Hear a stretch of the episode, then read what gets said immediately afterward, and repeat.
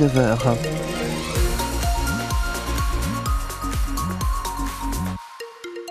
Des passages nuageux, mais aussi de belles éclaircies qui vont se partager le ciel, sans oublier de petites pluies éparses de temps en temps. Avec un vent d'ouest à nord-ouest généralement faible, les températures maximales comprises entre 9 et 10 degrés. Les infos, tout de suite, avec Sarah Satiel-Rago. L'inauguration de la plus grande ferme de France non. C'est le mauvais journal. C'est le mauvais journal. ben, je vais faire toute seule. Bientôt le clap de fin pour le Salon de l'Agriculture à Paris. Une édition 2024 mouvementée avec des politiques chahutées en pleine crise du secteur agricole. Alors comment nos représentants manchois sont-ils parvenus à tirer leur épingle du jeu? Au Salon, il n'y a pas que des agriculteurs, il y a aussi des artisans comme le manchois Nils Sutour de la maroquinerie Sutour Drudae à Cherbourg qui fabrique des objets en peau de poisson.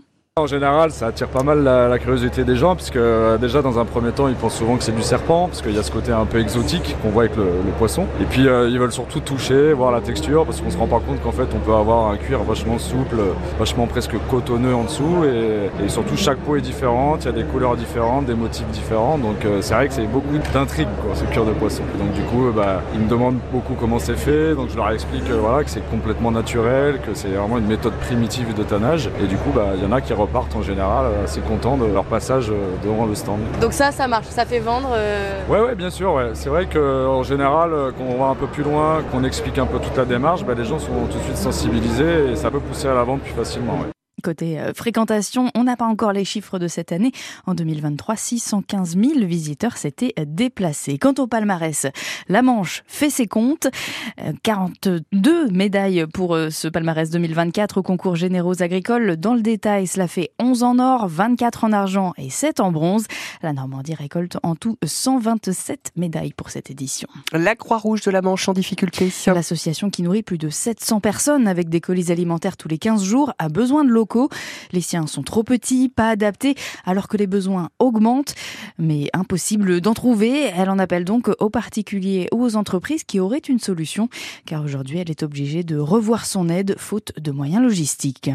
Le ministre de l'Intérieur Gérald Darmanin demande le renforcement de la protection de 4500 sites en France fréquentés par la communauté juive. Vendredi soir, un homme a été agressé en sortant d'une synagogue. Il a été frappé et traité de sale juif. Les autorités d'une remontée des actes antisémites. Jusqu'à 50% d'activité en moins. Les professionnels font grise mine au Salon de l'Habitat ce week-end à Saint-Lô. Le gouvernement a changé cette année les conditions de la prime rénov et drastiquement baissé le budget. Résultat, beaucoup moins de chantiers. C'est à lire sur francebleu.fr. La Normandie compte de plus en plus d'arbitres. Oui, alors qu'elle en perdait chaque année, la tendance s'est inversée après la crise Covid.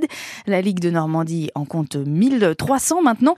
Cellule d'écoute, désignation de délégués par groupe d'arbitres des solutions pour les incivilités sur le terrain qui semblent payer Antoine Liffaut un quart d'arbitre en plus en Normandie en deux ans. L'idée surtout, c'est qu'on en forme beaucoup. Freddy Fautrel, directeur de l'arbitrage à la Ligue de football Normandie. Mais beaucoup arrêtent dans l'année. C'est peut-être euh, voilà, en former un, un, peu moins et les fidéliser. Depuis deux ans, justement, il existe une cellule d'écoute chaque lundi pour les arbitres. J'aime pas trop parler de ça parce que ça, ça c'est bien d'en parler parce que c'est une vraie aide pour nos arbitres et ça montre le côté un petit peu noir de, de l'arbitrage où ils ont besoin d'être écoutés. Pas vendeur, mais vrai. L'arbitre est souvent isolé. Lui, Freddy Fautrel, qui a eu une carrière internationale, en sait quelque chose. Mais en fait, un arbitre, il est tout seul. Euh, il est tout seul à s'entraîner, il est tout seul après ses matchs. Ça s'est mal passé, bah, vous reprenez votre voiture, vous ressassez euh, ça, vous, mettez la radio, on parle de vous, euh, et pas forcément bien. Face à cela, la Ligue a donc mis en place la cellule et des délégués on a sollicité euh, dans chaque groupe d'arbitres un ou deux arbitres pour euh, voilà discuter entre eux et nous faire remonter nous à la commission régionale et à la ligue euh, leurs problématiques. Et depuis cette année, dans trois groupes également, on a créé des guillemets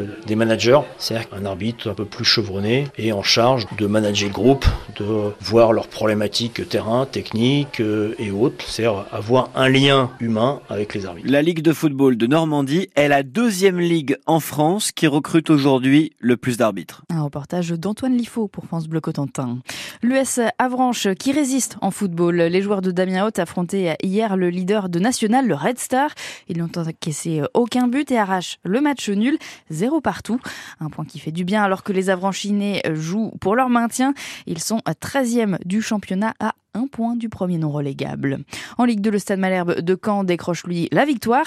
Ça n'a pas été simple, mais succès, 3 buts à 2 sur la pelouse de Pau hier soir pour la 27e journée de Ligue 2.